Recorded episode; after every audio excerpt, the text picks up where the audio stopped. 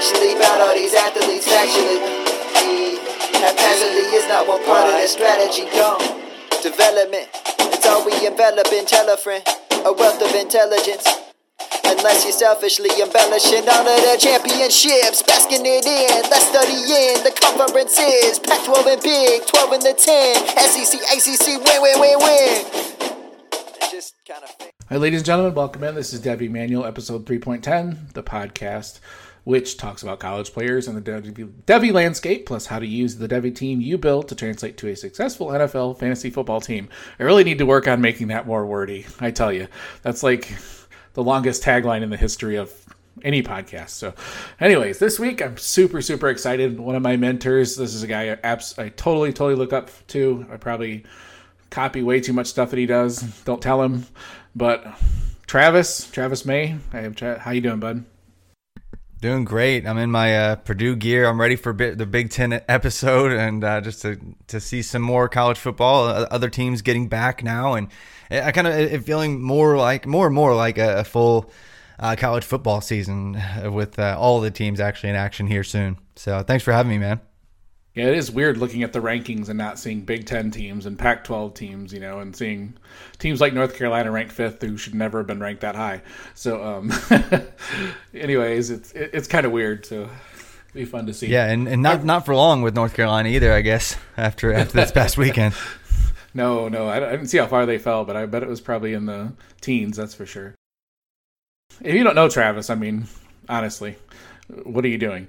Uh, Travis, like you said, he's the host of the College to College to Canton podcast, and he writes at Rotoviz, and he's just just a great, great Devy mind. And and you, ironically, on your last podcast, said to stop in your DMs and pick your mind about your process. And I swear, oh, yeah. I could do I could do like a whole show on your process because I kind of had wanted to pick you pick your mind a little bit here. You know, like how do you find some of these players that you find? Like I, I troll twenty four seven. That's kind of like my little. You know, I listen to their podcasts. I get a lot of their their names, the high school names and stuff from them. But as I was following you guys' pinnacle draft, I was just amazed at the the guys you were finding, you know, the guys that I hadn't even heard of yet. So how do you how do you do it, man? Like yeah, it's it's a lot of uh, just building, like year over year. I think because the more that you're into, I guess the more years you're into Devy and into college and into recruiting, like you already, you know, you're already familiar with all the 2020 class because you've been watching you know two thirds of them, like two thirds of the top guys, and get talked about and tossed around like, oh, he's going here, oh, he's actually going to go, he's decommitted and, he's going here. So, you know, if you're already familiar with the 2020 class, uh, well, that that makes it a lot easier to get familiar with the 2019 class. And when you're already familiar with that class and a little bit of the 2018, you just kind of add layers and layers and layers, and eventually you're nerding out, you know, thinking about how good Archie Manning is is looking, uh, or not Archie, but Arch Manning's looking as a true freshman in, in high school already this fall. So yeah, you can you can it's it's a it's a rabbit hole that you can get buried in pretty quickly. that is for sure, man. It's it's amazing, but it's fun to uncover these guys, you know, before other people talk about them, and it's just what kind of makes it fun for me is is watching them, you know, in co- in high school then in college, and then on your fantasy teams, and it kind of it almost makes fantasy secondary, which is I, I love. Like I, I, love that. So it's more the more and more I play this, the more and more I, I, watch college football, and I don't hardly watch any NFL anymore. Even so, it, it's kind of strange. I never thought I would ever be that way. But I just I love college football and now watching high school even so yeah you know yeah Yeah, there's there's tons to get get excited about, and yeah, that pinnacle draft you mentioned that was a blast. hundred rounds, and we were picking kids that aren't even eligible till like the 2027 NFL draft. I think Shane Shane had a couple. I think he had the most of the just insanely uh, way out there uh, recruits. But it, will be fun to see, um, you know, who who gets the most right. I guess like in, in this impossible to predict kind of format. Uh, you know, six seven years out, but. Uh, right, I. I kind of, I kind of wanted to analyze them. I told you guys I would, and I'm like, I don't, I don't know if I can. Like it, it's crazy. Like it's it's amazing and crazy to me. But like I'm in a league that's similar to that, you know. And, and it was yeah. I drafted a kid that was 14 this year, so yeah, it was kind of nuts. So. Yeah. yeah, happens. Yeah. All right. We have some good, some news actually, some good news, and most of this came out just today and yesterday. So, uh, the big news is Journey Brown is out possibly for the season with an undisclosed medical condition, which is kind of odd. I think Pat Freiermuth actually had tweeted that recently. And then who did, who did you say the first one you saw was? Or Um, I think I think it was maybe I don't know. Feldman breaks just about everything from the Athletic, Bruce Feldman, but uh, a few other sources were saying that uh, Journey Brown is you know out with an undisclosed medical condition, and that just dropped Monday night. And I re- it's a bummer because he's like one of the most athletic running backs in the country. I mean, he, he can probably run you know four four ish, um, you know, just big play machine for Penn State. They'll be okay, but it, it'll look a little bit different for them. So that really stinks, and you're gonna have to probably drop him way down until we figure out what like uh, your rankings for Devy, unless we until we figure out what this is. Because if, if is it career ending? Is it is it just is it like a heart issue? Because I mean, it, it could be something bad. You don't you don't really know. So hate to see it for Journey. Ho- hopefully, uh, it's not as bad as we think. right, he was one I was really looking forward to watching this year. His draft stock, and in particular, you know, he's a guy who just flashed late last year, and I hope big things were hoping for him this year. So.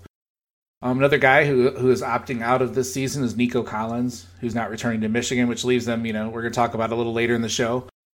It's kind of thin at wide receiver there. Um, he was, you know, one of the guys that I was looking forward to coming back this year as well. Um, I had Yeah. him as you know like a late, probably early day three type guy. You know, I liked a lot about his game, but I thought he could have raised his draft stock a lot this year. Yeah, I thought he was like the best wide receiver for Michigan, really, for the past couple years. So it's it really hurts hurts to see him out. But it, it, it had been kind of rumored, I guess, for three weeks or so. But they've kind of made it official uh, this week, which which again, hate to see it, but uh, I'm excited to see who breaks out for them. But we'll get to that.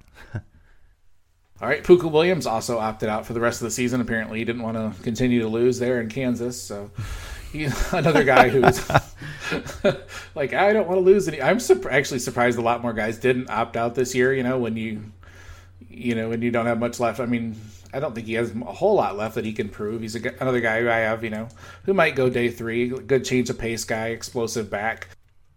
I mean, with, with Pooka, I mean, it's funny. Maybe he saw what Khalil Her- uh, Herbert did last year, opting out after four games and just being like, you know what? Uh, I'm to transfer somewhere and see if I can just go make some magic somewhere else. So I'm not sure. I, I don't know if I've seen whether he was 100% like, you know, signed with an agent and on to the NFL draft or if he's, you know, looking to transfer elsewhere. But if I were him, I- I'd be looking to add some weight in this offseason and then uh, go play for a real school. Yeah, hundred percent, man. That's yeah. I don't think he would. It would be really, really late if he got drafted, and it'd be hard for him to stick. So, and then um, another player opting out, Damonte Coxie from Memphis, which that one kind of caught me off guard too. I kind of noticed the other night when I was watching the crazy Memphis UCF game that I was surprised he wasn't on the field. And I don't know, did he opt out before that game, or or is it have been?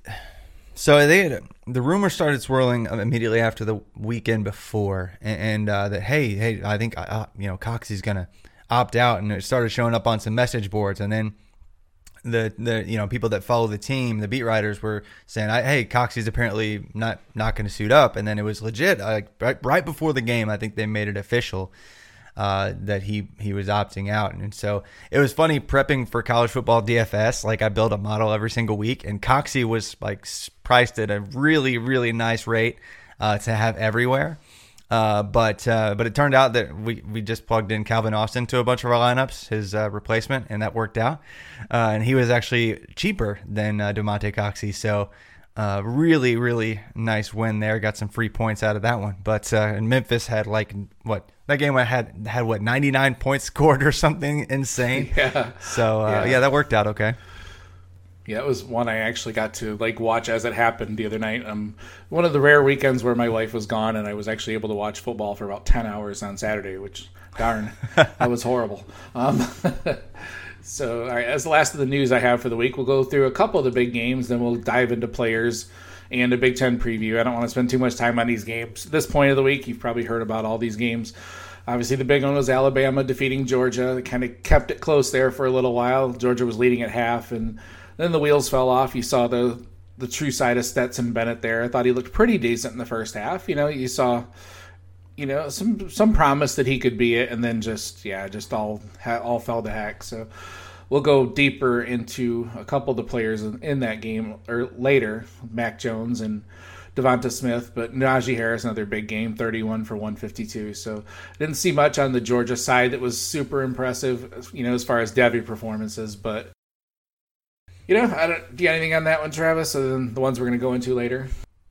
Uh, we'll we'll go into a couple of the guys later on, but yeah, that was a crazy game. Uh, Alabama likes teasing teams apparently for like first half and just like, hey, you know what? We'll we'll let you think you can play with us for 30 minutes, but we'll, we'll actually put our tri pants on for the second half and then just put you away. That is certainly what it seemed like. They were just like a a mouse or a cat toying with a mouse, sort of. So uh, the big big upset this weekend. I don't know if it was big. Well, like I guess it was big. Yeah, Florida State. yeah. Florida State beat beat North Carolina, and I mean it was looked like it was going to be crazy ugly. And then Florida State let off the gas pedal in the second half, which I thought was kind of odd. Like just keep going. I mean their numbers were not particularly wonderful. What was your? I need to ask you this. I mean Sam Howell is. I kind of go back and forth between him and Rattler as the number as the number one in that class. What do you, what do you think of Sam Howell so far this year? It's been kind of Yeah. not great. You know, it, it's funny. uh, I I think. Um, I mean, he's not not anywhere near the level of uh, Trevor Lawrence, but I think uh, after Lawrence's huge year, you know, teams had an offseason to really look closely at him and, and, and just take advantage of some things that they could slow down. And actually, North Carolina was one of the teams that was able to slow Trevor Lawrence down uh, early when they faced him in his sophomore season, and actually almost beat Clemson. Uh, I think early in Tre- Trevor Lawrence's sophomore season. I think that teams are figuring out uh, ways to just uh, you know get him under pressure, force him to make tough, quick decisions, uh, and and he's still trying to make those throws downfield and drop it into a bucket to his wide receivers. And teams are just playing a, a, a safer, deeper look, put you know adding one more safety in a spot where they can get to the ball because they, they know that Howell likes to be that deep downfield gunslinger, just relying on Di- Dyami Brown and uh, I guess this past week Beau Corrales. Uh, but really, you know, Dazz Newsome, you know, targeting his, his guys way downfield, and he's he's having to adjust. And when he makes adjustments um, and, and starts going through his reads and finding guys at the mid level, finding guys actually finding his running backs uh, uh, for dump offs and things like that, just going through his full progression, he's finding success. But I think when he rushes it and just plays that chuck it deep to his favorite guy, that's where he's gotten in trouble. So I think he's just continuing to grow. He's only a true sophomore, so we're going to see Sam Howell get better and better, and he. He showed that he could do that in the second half. They were down like what, uh, thirty-one to seven, and then they scored three quick touchdowns in the second half and almost came down and, and won the game. So it, it, he's a sophomore. He's, he's going to figure it out. By the end of this season, I think he'll be right back where we, we thought he would be in, in, in that 2022 quarterback one conversation. The several games this year where he has looked kind of rough. It was first half, and then second half he's turned it on. I mean, even this Yeah. game he ended up with nearly 400 yards passing. I mean, it wasn't like it was a, a scrub game, but he was right near 50, right 60, less than 60 percent on the. he- Sometimes we get, we forget we expect everybody to come in and be Trevor Lawrence from day one. You know. Yeah, and, You and you- no one is Trevor Lawrence. Like he's Yeah, the most perfect prospect we've ever seen. So, yeah, All right, another. This one was really fun. This is another game I got to watch as it happened. Also, I went to South Carolina beat Auburn, which is kind of crazy. I'm sorry, I had to bring it up, but uh, No, it's okay. that- wasn't it the first time in like 114 tries or something like that? So they were bound to Yeah, get it eventually. yeah. I think it was. Uh, I think the World World War II hadn't happened. I think the last time that, that they beat Auburn, Auburn. So it had been a bit. So, yeah. But it, that was awesome though to just watch a few of their defenders have crazy days. Like South Carolina has a really underrated defense. Like Ernest Jones at linebacker, Jaycee Horn. I called him J.C. Smith for some reason. I think I was thinking of Shi Smith. Yeah, I was like, oh, because they have Shi Smith, the wide receiver. It's Jaycee Horn who shut down uh, Seth Williams all game long. So it was it was crazy, and it just brought to the attention that uh, Auburn is still struggling to install their new offense, and uh, it shows. And Bo Nix is trying to do too much, uh, and he's looking more and more like Ian Book than an actual NFL quarterback. So not not what you want to see uh, out of uh, Bo Nix. Not quite good enough, Bo Nix. So it's whatever. I'll, I'll get over it. War Eagle still. Yeah, at least you have Tank, man. Tank is, oof, man, is he fun to watch, man. Uh, I, he's just he makes that class. I, I, I Yeah, Tank Bigsby is legit. Like he is going to be. I mean, he's my running back one for the 2023 uh, NFL draft, and it's not just because I like Auburn. I mean, even bef- even beforehand. I mean, when you have a kid who's you know even in high school six foot two fifteen running a four five, um, and he can catch the ball and he can make people miss inside. Like the the contact balance that he's already shown against SEC competition, man, it's just he's he's the total package, and he's what 18 years old, so uh, can't wait to see uh, what he becomes. He's got he's my number one too for that class. So, I mean, obviously, you know, it can change. With Zach, we haven't even seen Zach Evans and very little of Bijan Robinson yet. So, but yeah. still, I mean, he he looks phenomenal. So. All right, and the last game I did want to talk about just a little bit was the Memphis UCF game. We alluded to yeah. it a little bit earlier. That was just a fun, fun game. One of those games. If you like defense, I'm sorry, don't turn this game on. But, yeah, uh, don't. it was so oh. much fun. I love both of the quarterbacks in this game. And you look at the number. Like I, I yeah. don't know if Brady White's ever going to be in the NFL, but I, I like watched him, and he just seems to have you know it. And he was 34 50 for 486 and six touchdowns. But then Dillon Gabriel on the other side, 35 of 49 for 601 yards and five touchdowns. Like it was, yeah, it was nuts. He almost, yeah, and lose, yeah. and, and, you lose with 600 yards. Like that's so. Right. oh man. Nuts. Yeah, Mar- Marlon Williams so for UCF, another huge, huge game. 191 yards receiving on 13 catches. He's looked really good this year. So I don't know. I haven't got to break down, you know, like from a technical aspect you know, is he getting, you know, how is he getting open and stuff? But he's he's really putting up some gaudy numbers this year. So, but I like both of those quarterbacks. I like Gabriel quite a bit as a possible NFL prospect. I mean, what do you think about those two guys? Yeah, Gabriel is is going to quickly join the 2022 uh, quarterback one conversation uh, here soon if we're not. Uh, uh, if we don't watch out, because I mean he's he's looking legit. He was really good last year in spots, but this year, uh, every game so far, he's looked really promising. Uh, even in games where he hasn't put up 600 yards. Uh, Brady White is already like I think 47 years old, so he's not probably gonna be. A, Feels like it, yeah. yeah. It does um, feel but, like he's been around. Yeah, I don't. I don't think Brady White's a pro. He might uh, be on a practice squad or something. But Gabriel has some real, real upside. Another true sophomore that uh, would be eligible uh, a year from next spring. Wow yeah. Got some good quarterbacks coming up, man. Got some, got some good ones. All right, we're gonna do some. Uh, every week, I like to do three players that we want to highlight. So, sure, Travis, go ahead and, and talk about your first guy that you'd like to highlight this week, man.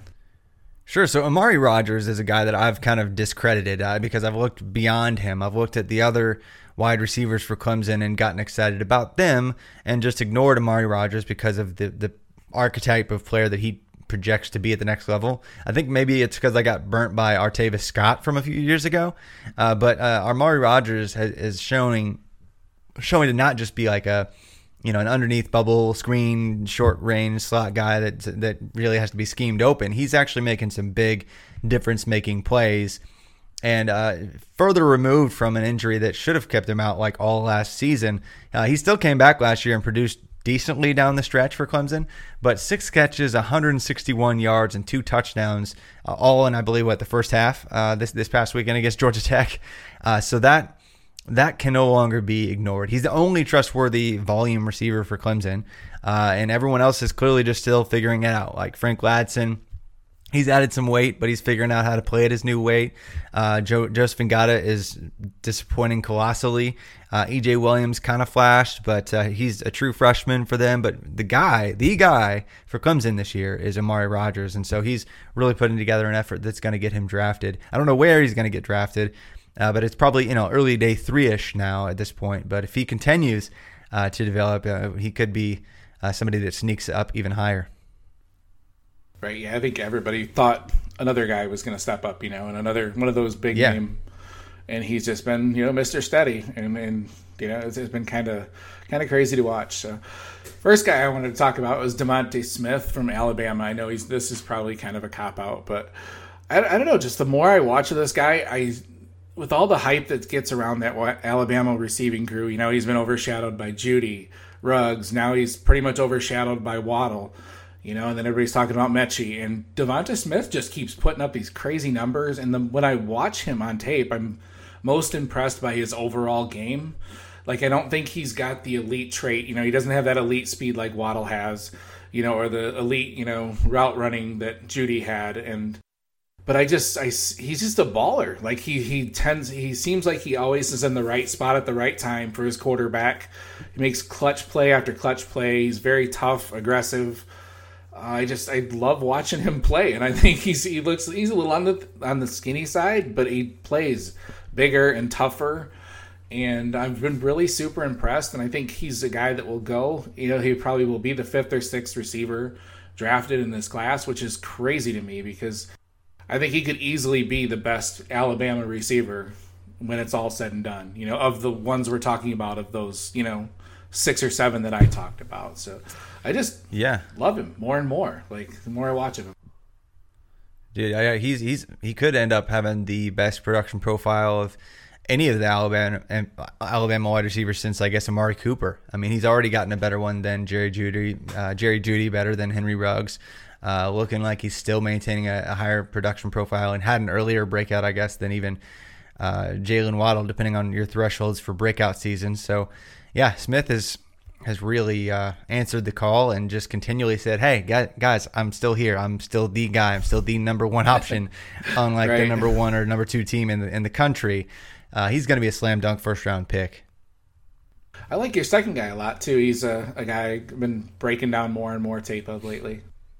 Yeah, Javonte Williams uh, is my second guy. And this past weekend, obviously, uh, the first half didn't go how they drew it up for North Carolina, but uh, Javonte Williams North Carolina running back, shares time with Michael Carter there. It's a really deadly one two punch this season, both of them averaging like over eight yards per touch this year. But Javonte Williams is actually a year younger and about uh, 20, 25 pounds heavier, yet still somehow is faster and a, better receiver and uh, better in, in, terms of contact balance and adding YAC. And that, it's just, he's the better back there. I don't know why they just, I guess it's out of respect uh, for for Michael Carter that they don't give him even more of a workload. But this past weekend, he actually ran for 119 rushing yards and added 67 through the air and a touchdown.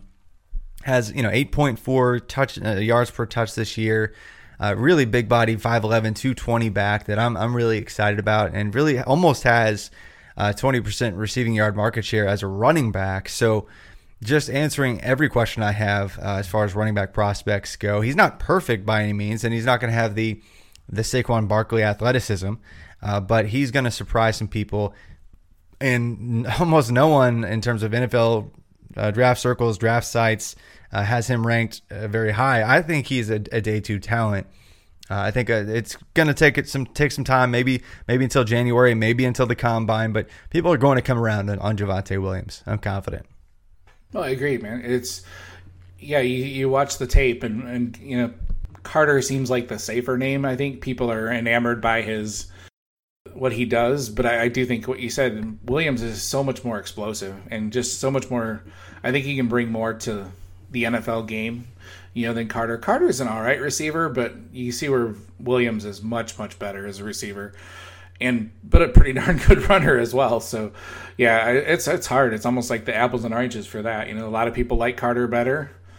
You know, I think Williams yeah. has got the higher upside. You know, I, I, I, and it's not like he hasn't produced. I mean, like as a true true true sophomore, he had like 1,100 plus yards. So, uh, really excited to see. I think I think he probably ends up actually staying around one more year to actually get a full feature feature back workload and then really rises up the boards. But he he is eligible for next spring's draft. So uh, in, a class that's that's lacking outside of a, you know maybe three options that are really safe-ish at running back, uh, Williams could definitely rise up boards.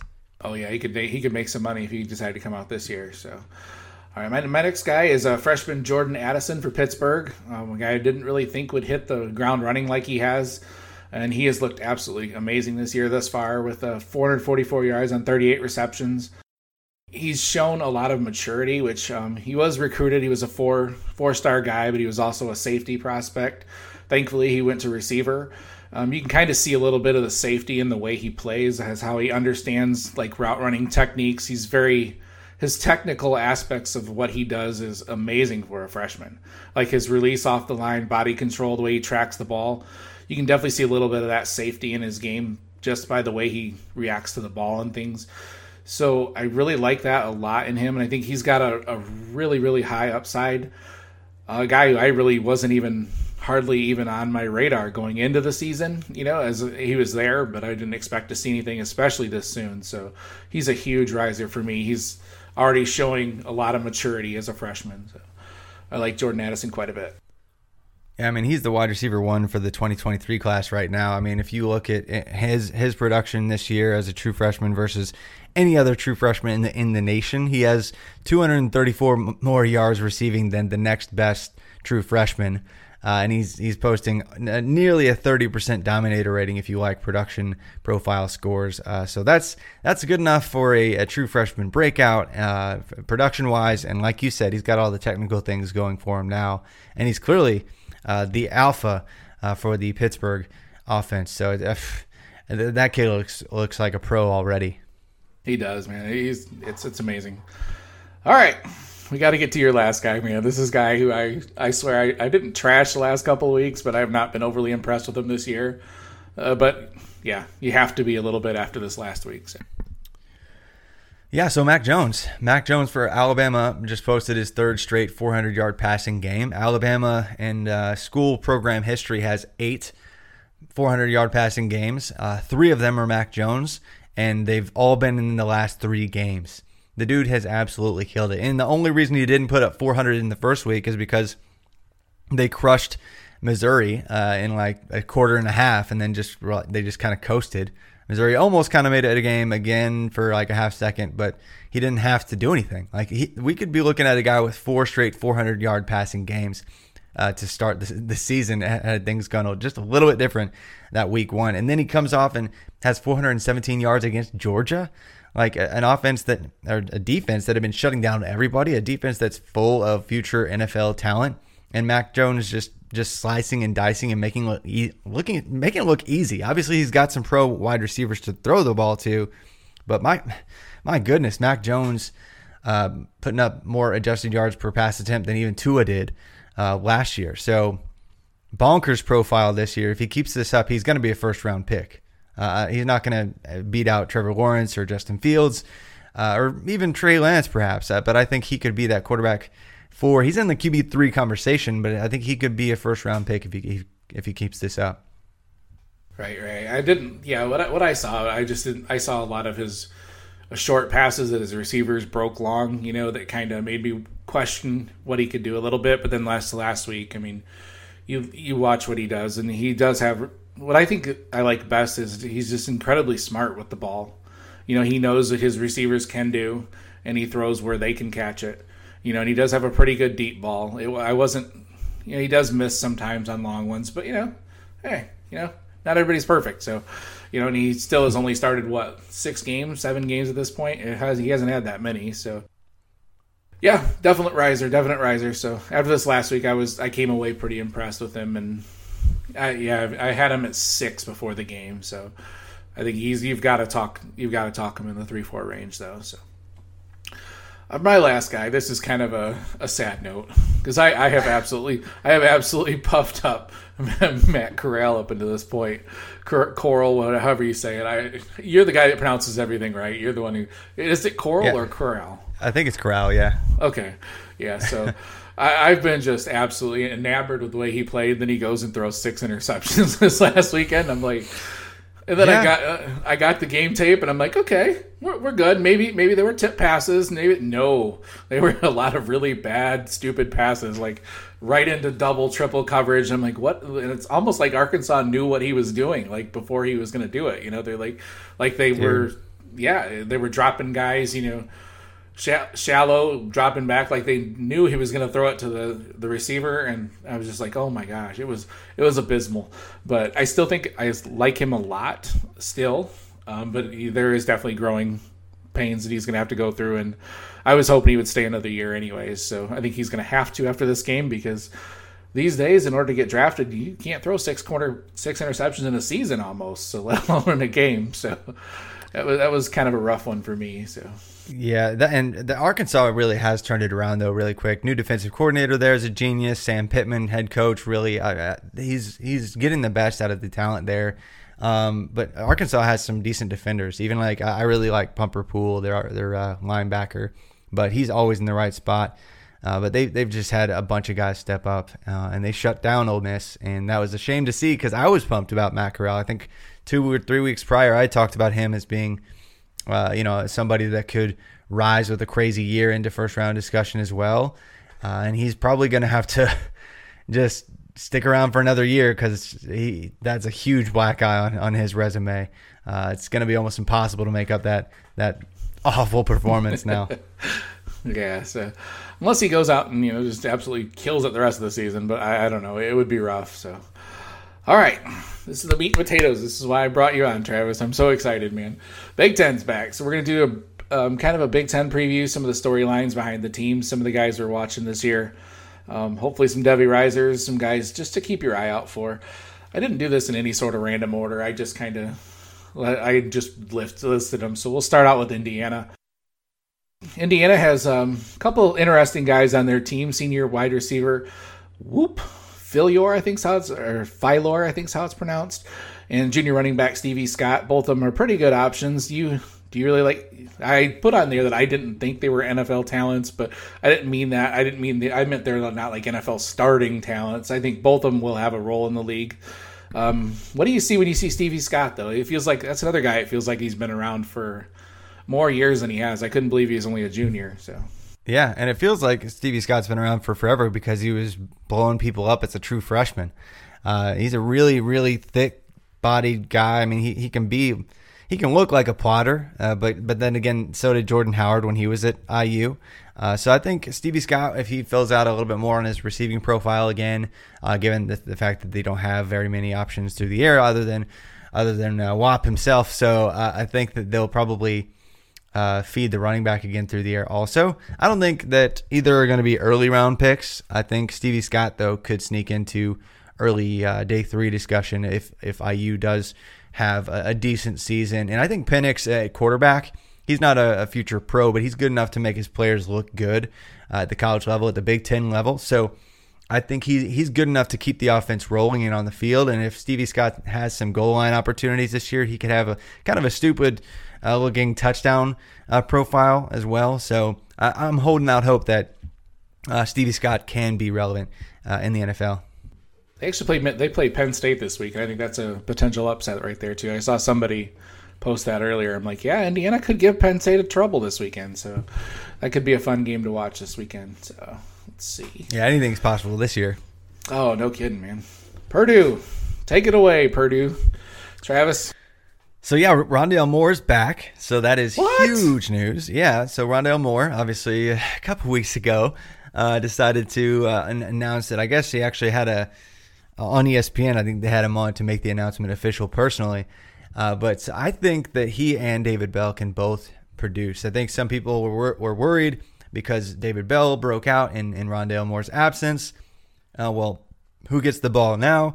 But people are forgetting that Brycen Hopkins, their star tight end, who actually uh, accounted for, I think, over 20% of the team's receiving yards. I think it may have been closer to 25% of the receiving yards last year is gone now, and they don't really have an, an easy replacement at that position that is as competent as a receiver and blocker as Hopkins was. So I think Bell and Moore are going to be on the field 100% of the snaps essentially, and they're both going to eat. I think that because they don't have any el- anyone else that's really proven, uh, they could be both of them could be hanging around 30% dominator dominator rating this year, you know, accounting for 30 plus percent receiving yard market share and and I don't know who scores the touchdowns, but but really, I, I think they both can eat. Uh, the, the, running backs there, I'm not excited about uh, King Doerue that much anymore. I think he flashed early, but I think, uh, uh, I guess, Tyrek Murphy, I think, is uh, the guy, the true freshman coming in. I don't know if he's really going to be ready to make an impact for Devy or NFL draft purposes. And the quarterback is going to be a huge, huge decision coming up here for Brohm. But I think it's probably going to be Plummer uh, again. Uh, Aidan O'Connell did okay down the stretch, but I think Plummer uh, is going is going to be the guy that can get the ball to the playmakers on the outside. Um, he has a little bit more arm strength, I think, than the uh, the other two options they're considering right now. But uh, you know, I think their the line right now for for their wins is like two and a half or like maybe three, uh, if you're getting generous. So if you can you can find them at two and a half, I, I would bet the over every single time because they actually have George Karlaftis uh, on the defensive line. They've got some decent uh, uh, linebacker uh, linebackers coming up, and a few actually decent recruits uh, that are, are still developing uh, in the secondary too. So I think they're going to be underrated across the board this year. Could get close to you know hang around four and four, but you know be involved in some shootouts thanks to Rondale Moore and, and David Bell just making some plays. Uh, so yeah, I'm excited to, to see what the Boilermaker offense actually looks like. Not necessarily their entire defense, but a few big names that I think could make a difference enough uh, to keep them uh, in games and, and uh, keep it tight and keep them, you know, giving them a reason to keep scoring. yeah, yeah, exactly. Yeah, Bell and Moore are just so much fun to watch. Both of those guys, they bring such different skill sets to the game, and they actually have Zander Horvath as as the top running back on per the That's, our lads I'm yeah, like, Shaun Shivers. Shaun Shivers was the was the guy at the top of the Auburn uh, running back depth chart at the beginning of the year. It, it's just it's such That's like weird. lips em, empty lip service that some of these coaches do just out of respect, I guess. You know, like they're upperclassmen, but they never actually lead, lead the team in carries one time. Uh, so uh, Horvath's okay, but he's like basically a uh, you know a cement footed fullback type more than he is an actual running back. Yeah, and then speaking of depth chart, at Maryland they actually have surprisingly they have Lance Legendre. I'm going to be all fancy and French say it as, as the starting quarterback, and kind of surprised that they don't have. Here you go, Travis. What's how do you pronounce the little little Tagovailoa's name? Is it so? I think it's Talia. Talia, uh, yeah, or, or Talia. I, I, don't know. I, don't. I, I, I haven't gotten that figured. I've I've heard so many people mispronounce it. I'm just not. I'm just gonna wait. But it, it's Lance Legendre actually. uh yeah. I, I, did you ever watch uh, Netflix one's uh, or Netflix's QB one? He was actually on there. I didn't actually. I should have. That's yeah. I hear a lot of good stuff about it. So. Oh yeah, yeah. And he, he was actually featured on on there, and it was really weird that he he was actually he could have gone to Florida State and decommitted. Uh, so it would have been interesting had they kept with him because they actually could have had a really fun athletic quarterback. Legendre is good enough to keep the job. I mean, I like Little Tagovailoa, but uh, Legendre is good enough to keep that job. I think it all, it's all going to depend on what happens in the first couple weeks because they right now they have the depth chart marked as uh, as like a, with a big or like all caps or in between the quarterbacks. So I think both of them can get the, the ball to their wide receivers. Legendre has an arm; he's got a rocket, and he's he's a really fun um, NFL sized dual threat type guy. Uh, so I really hope uh, they, they stick with him. I know that that's against everyone else in the Devy community and, and, and against what most people want to see, but I really like Legendre.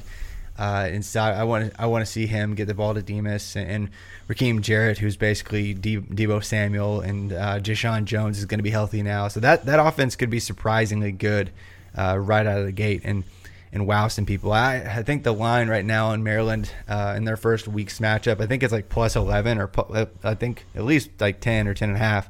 I would take that every day.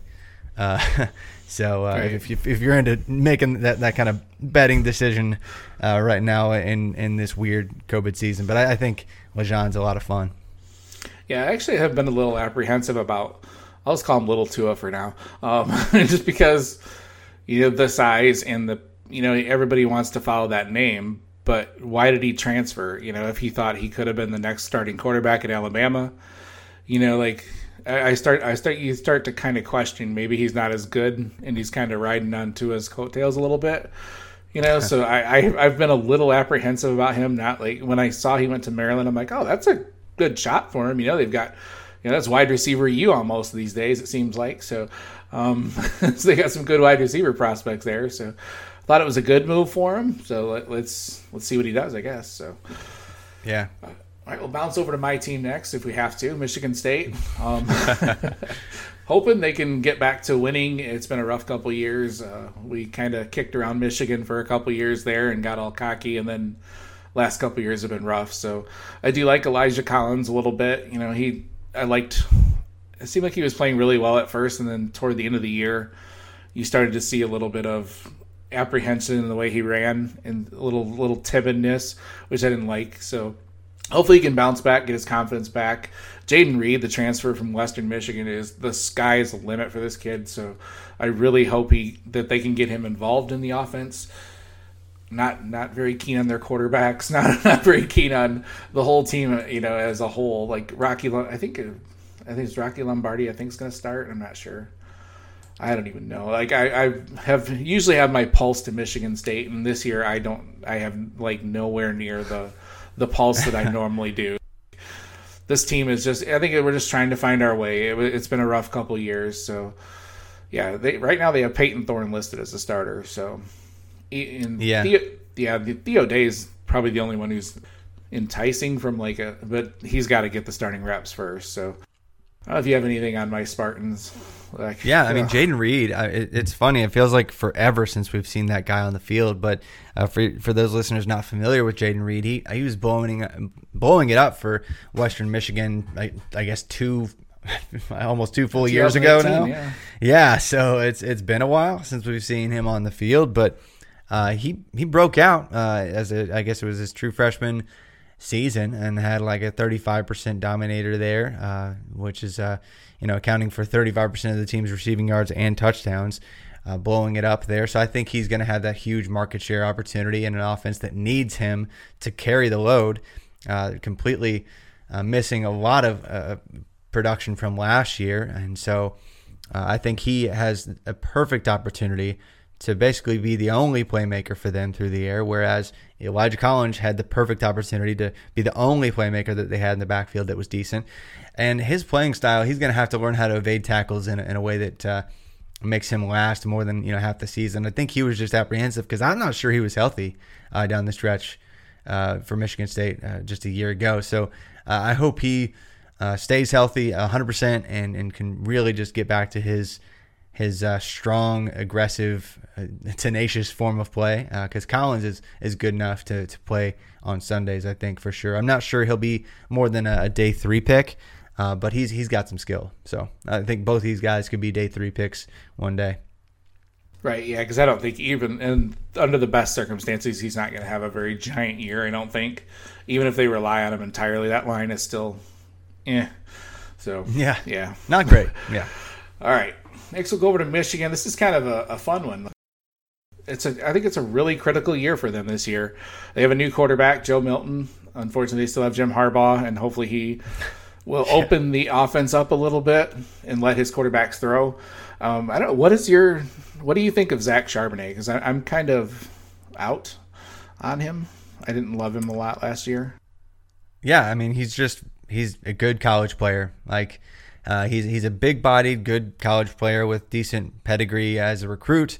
Uh, but I think even, I guess, like halfway through last year, we were just kind of waiting for him to do something really impressive. I guess it's impressive that he, um, um, you know, earned much of an early role uh, at all. Uh, some of the top recruits of, of, this year are not doing that, but he didn't even look like the best uh, running back on his team last year uh, for really half the time. So I'm going to see, I'm, going to need to see a huge step up and more involvement as a pass catcher to be really excited about Charbonnet uh, at all for for uh, for them at running back. But wide receivers more intriguing to me just because somebody's going to have to catch some passes, you know, and, and I'm not sure who that's going to be, but they're going to have all kinds of opportunity now that uh, Nico Collins is gone. Right. Yeah. You, you mentioned Ronnie Bell, and he's he's a guy who seemed like he was always there for the big catch last year for him. Um, yeah. They have a lot of other names. You know, Roman Wilson has got kind of a, a buzz in the community as a guy who could step up. Um, AJ Henning, I like him a lot, but he's just a, a smaller guy, freshman. Could yeah. play a different, you know, a role that they have really haven't had at Michigan in quite some time. So, you like Cornelius Johnson? Yeah, Roman Wilson's got. I do like Cornelius Johnson quite a bit. I think he's probably going to be the guy. He's got that six three size and ran a sub four six in high school. Uh, he's added some weight. It looks like from what I've seen. Uh, so I think he could be the guy that breaks out as their uh, kind of big X receiver and uh, target funnel outside of Ronnie Bell. I, I don't think it's going to be. I don't think they have enough market share. I don't think they're going to throw it enough to really give us three wide receivers that are super interesting. Uh, you know, we tried to make that happen with with Donovan Donovan Peoples Jones and Nico Collins and uh, Tarik Black. That's just not going to happen on Michigan as long as Harbaugh is there. Uh, but Cornelius Johnson, I, could, I think, could be interesting. Roman Wilson legit has like sub 4 4 speed. That's why I'm interested in him. If he can climb the depth chart, I think he's not really in line to start much. Uh, but uh, we'll see. He's still got some time. True freshman, so uh, really a, a, lot of enticing, exciting players uh, there. Just not sure which one it's going to be, if any. Right? You never really know. What, yeah, yeah. if any, because I mean, their, their big receiver might catch thirty balls this year. So I, yeah, that offense knows? just seems like it's still stuck in you know the the Wolverines offense that was good back in the '90s. You know, so like it's just yeah, you want to see them evolve. When yeah, Harbaugh exactly. You want to see it evolve into like the SEC has all of a sudden evolved into a different type of offense. You know, why can't yeah. Harbaugh catch up? You know, like he's got to open things up. They need to get there, otherwise Harbaugh's not no, going to be there. If he loses so. to Ohio State again this year, and you know he trudges to five wins and five and three, he's probably not going to be there anymore. All right, Penn State's next. Uh, obviously, we talked about Journey Brown at the top of the show. Um, I like Noah Cain's got that draft pedigree, but you also like Jahan Dotson as well. So let's see what do you got in Penn State. Yeah, Noah Cain and, and Devyn Ford, I guess, who's still there, uh, could be interesting at running back. Uh, but I, I, Noah Cain did kind of. He's more of a. I don't think he's got the athletic, athleticism. He could be a big-bodied plotter uh, in the pros, maybe. But um, I'm not super excited about either of the running backs necessarily, unless they completely have went through some sort of transformation. And that strength and conditioning program might have gotten them there, maybe. Uh, they've they've done that with a bunch of running backs here recently and a bunch of playmakers here recently. Uh, but Jahan Dotson reminds me a lot of early career and, and college version of Emmanuel Sanders. Like that's that's the vibe I get when I watch Jahan Dotson play. I think just like how he moves out of his routes, out of his breaks, how he bends. Like I think Jahan Dotson could could be a legit pro prospect after this season because he's going to be sharing with basically Pat Pat, Fire, uh, Pat Freiermuth and a bunch of guys that uh, haven't done much. So Jahan Dotson could have that breakout huge year that we saw from from Hamler, uh, and so I think he he's going to be that that target. And they've got a veteran quarterback who can get him the ball, so uh, I'm excited to see him break out there alongside the humongous person that we call Pat Freiermuth the tight end, uh, and that's really the the the most sure thing NFL prospect on the team. I think he could be a, a first round uh, NFL draft pick next spring, if not you know top fifty NFL draft pick at the position. Next year, Rutgers. You got anything? No. Rutgers. Oh man, uh, the guy who spells Isaiah wrong, uh, the the running back that I spells uh, his name Isaiah wrong. I can't even remember his last name right now. Uh, he's basically the only thing they have going for him. But Rutgers is going to lose all their games. They're not going to win anything unless they can figure out a way to uh, beat Michigan State this weekend, maybe. Hey. Uh, but they're going to go over. So, um, so I, have got nothing I've got nothing to say. I mean, like this offense, like uh, if you look at their last four years and add all the passing touchdowns up together, that still falls short, I think, of what Joe Burrow did just last year. So uh, it's it's not got a lot going on. It's funny that Artur Sitkowski is the quarterback there, and he's only a redshirt sophomore. I feel like he's been their quarterback for four years. So uh, I don't know. Maybe that's just yeah. He's thrown thrown enough interceptions, I think, for four right, years. Right. But, all right. I'm not Next, yeah, next up great. we have Nebraska. I'm not terribly excited about much on this offense. I do like Wan'Dale Robinson quite a bit. So I don't know if you have anything on Nebraska. Any guys that stick out that you'd like to see this year? Or? No, I mean I, I can squint and maybe get interested in, in Dedrick Mills or maybe Omar Manning, the, the, the transfer, I guess. But it's Wan'Dale Robinson and, and nothing else. I mean, we thought Adrian Martinez would be something, but he's going to be like splitting reps with Luke McCaffrey at quarterback. So I'm not, I'm not interested uh, there anymore. So it's Wan'Dale and nothing else. Iowa, um, another team that's is kind of probably going to be looking for their identity, but somehow always find a way to. They always seem to find their way into the Big Ten race. Uh, you know, always it's never very pretty, um, never very like you know Devy fantasy relevant, but they Tyler Goodson. Some people like him too. Yeah. I think he's a little bit too small to do to do a whole lot in the NFL. Maybe if he added some size, uh, you got a couple guys that you liked though on the team there. Yeah, and, and Tyler Tyler Goodson, I think he more and more. I think we're going to see smaller guys that just have receiving ability uh, can stick a little bit in the pros, but yeah, he he needs to wow us a little bit more as a runner. I think to really round out his profile. But Luke Lachey, true freshman uh, tight end, might eventually be that next great tight end that comes out of of uh, Iowa. But I don't think any of the guys currently there are going to be the next George Kittle or anything. Uh, so you, you know we like to talk about Iowa tight ends, but it might be a couple years before Lachey uh, really uh, starts putting together some nice production. That's just how college tight ends usually go, unless you're like a five star kid. Uh, and then Ihmir Smith Marsette uh, has a nice all-purpose skill set. I think he has a couple return touchdowns, but really career for kick returns, punt returns. Like I think kick returns, kick returns. I'm pretty sure he's averaging over 25 yards, closer to 30 yards per return. He's really electric in that aspect. So that alone is going to get him in into NFL draft dis- discussions. He's not going to check all the production boxes that we like to see.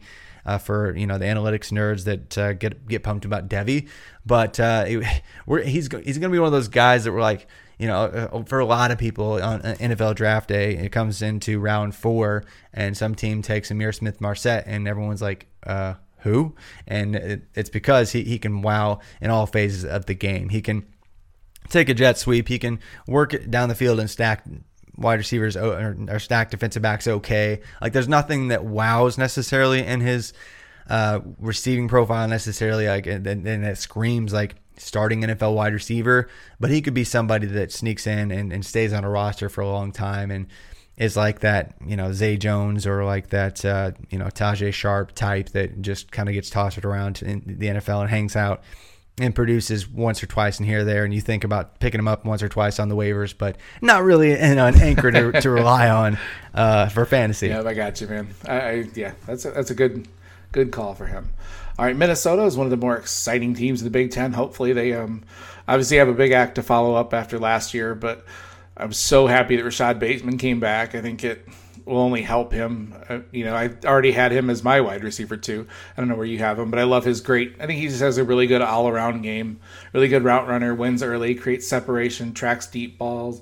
I mean, he's just a guy that you, you love a lot. To be curious, he's going to be the one, you know, the one you know, there's no Tyler Johnson on the other side this year, so it'll be fun to watch him. And then Tanner Morgan, I kind of want to see him take a step forward as a guy who, also in the six seven range possibly next year. I see a lot of things that I like when he plays. You just want to see him put it all together.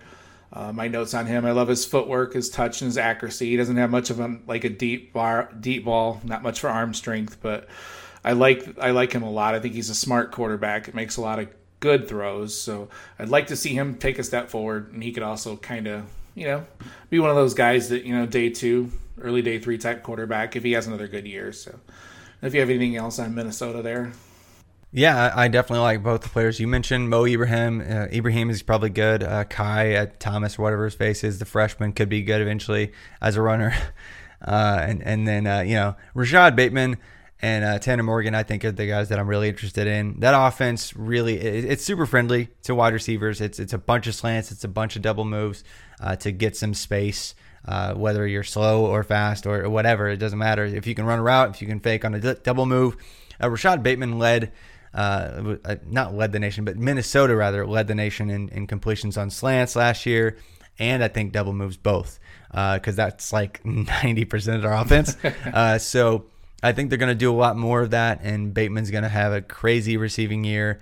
Uh, probably impre- impresses even further. I think he has an 86th percentile adjusted production index right now, but I think that after this year, he's probably going to be a 90th plus percentile player. Which, by the way, like if you have a 90th percentile like adjusted production index, mixing dominator rating, yards per team pass attempt, and touchdowns per team pass attempt, you essentially get picked in the first round, second round, or third round, like almost 90% of the time. Like it's it's crazy. So I think he he's got super safe. Even though you know we were really excited about Tyler Johnson a year ago, uh, I think we have even more reason to be excited about Rashod Bateman. He's a much better uh, player all around than uh, Tyler Johnson, and was immediately taking receptions from him even as a true freshman. So I like Bateman quite a bit. So he's going to take over the slant title from Michael Thomas. Then is that what you're saying? Yeah, he's gonna okay. be. Yeah, he's gonna be. Yeah, the, the, the slant title man at the, the next level for sure. It's weird that you mentioned that because that's you know that's what Western Michigan did for Corey Davis, and you know like it's yep. yeah they do tend to yeah. So it's a good comparison there. So all right, next we got Northwestern. I don't know you have anything on Northwestern. I don't have anybody I'm really watching on them this year. Yeah, I mean you know, their offense was like the worst in college football history last year or so, something like that. Uh, so the Hunter Johnson, you know, is not going to be. I mean, he he for those of you not familiar, Hunter Johnson was like a big recruit back in the day. Went ended up going to Clemson, transferred. Like, oh, he's gonna go make Northwestern good, and it did not go well. And so uh, they bring in Peyton Ramsey. Maybe Peyton Ramsey can make somebody relevant there uh, at quarterback. Uh, but yeah, there's not not a whole lot to get excited about. Maybe Isaiah Bowser has a has a has a better year. Um, uh, they like to feed the running back, so Bowser could be the guy that takes that leap. But you know, I'm not really pumped about any, any Northwestern player right now. Okay, and that's it, right? We don't have to talk about the last team, right? We're, we're out of time. Yeah, I don't think we need we're to talk about. Yeah, there's no way we have we don't have time to talk about the the uh, university uh, capital, the THE, whatever they are. All right. I suppose we probably should. All right. Ohio. I guess. Yeah, Ohio State. Anyways, they'll probably come in ranked third. they'll just go right right in ranked third on the behind Alabama and Clemson. So obviously the big names. Fun, Justin Fields would be good to see him play. Chris Olave, Trey Sermon. Yeah. You know, the talent everywhere on this team. Garrett Wilson, Julian Fleming, Jackson Smith, Njigba. So yeah, these guys are going to be fun. Have you heard anything lately on Master Teague? Actually, I was kind of wondering. I was searching to see if and yeah. I there's nothing. So like, it's I, weird. Yeah, I guess. I mean, he did something. You know, it's funny. Like if you look at back ended like detailed reports on his Achilles injury, like did he completely no, tear it? I don't know. Like yeah. I, I did. They weren't at all. Like so, there was an Achilles injury for Master Teague, but what we've seen here recently is that players can actually somehow come back in under a year from an Achilles injury. Uh, so this was way back, I guess, in January or uh, even like late December that this happened. So he's probably going to be available like as early as you know next month. With this like, this delayed season, actually probably helped him. Uh, so if he's available around Thanksgiving, uh, that's going to be huge for this offense. But Trey Sermon has uh, he's going to have about three four weeks probably uh, to to prove that he is worth uh, that basically the most I don't know, the most valuable role, uh, just from a production standpoint, standpoint in all of college football for running backs. You know, I mean, like I know there are other other guys, other guys doing crazy things, but just what that scheme does and open opening up holes and creating favorable matchups for their running backs uh, in, in, in between the tackles. I think Trey Sermon has a huge opportunity uh, to just put up some bonkers numbers in, in this month. If he does not put up bonkers numbers, it's going to be Teague's job uh, whenever he's back. But uh, I don't think either either of these guys are a safe bet, um, just because one or the other might sack you know sap the the opportunity out of the other. Uh, but you know, whoever if, if somebody does go off for this team that's going to go undefeated this year until they get to the, the college football playoff, um, that's going to be huge for the draft stock. They're probably going to be a day two pick. They're going to walk into it and without having to do much at all. Uh, you know, really impressive on their own because this offense just makes everyone look good. Uh, so uh, Olave is going to score another dozen touchdowns. Garrett Wilson is going to score eight or nine touchdowns. And then one of these freshmen, probably Jackson Smith and, and Njigba, is, is going to step up and you know score you know a touchdown on, on half his catches this year. So it's it's going to be a crazy, productive, and unreal offense. Uh, I like Julian Fleming. A lot of people calling him him the next Julio Jones. I think that's a little bit much. Uh, Smith-Njigba, I think, might be even better. Uh, he's one of the most prolific, like high school producers that we've ever seen in, in the history of high school sports. Uh, so uh, that that's shown to be uh, pretty meaningful lately. Like guys like David Bell, like he was the most productive high school receiver in, in basically like Indianapolis, all their that their district's history. Like he was putting up dumb numbers uh, for Warren Central, uh, just and then immediately produced at a big big level uh, for Purdue. Uh, Jackson Smith-Njigba. Uh, I'm really intrigued to see if he can actually garner some market share early on. Because if he does, uh, he'll immediately be like the wide receiver two. Uh, whoever, uh, you know, whatever wide receiver steps up for Ohio State is probably immediately going to be the wide receiver two for 2023. Right, right, very good. Yeah, actually, I have not been overly impressed with Sermon. So, like you said, this offense is so friendly to what he can do, though, and I think it'll it might yeah might yeah. might help his draft stock, but I still want to watch him a little closer.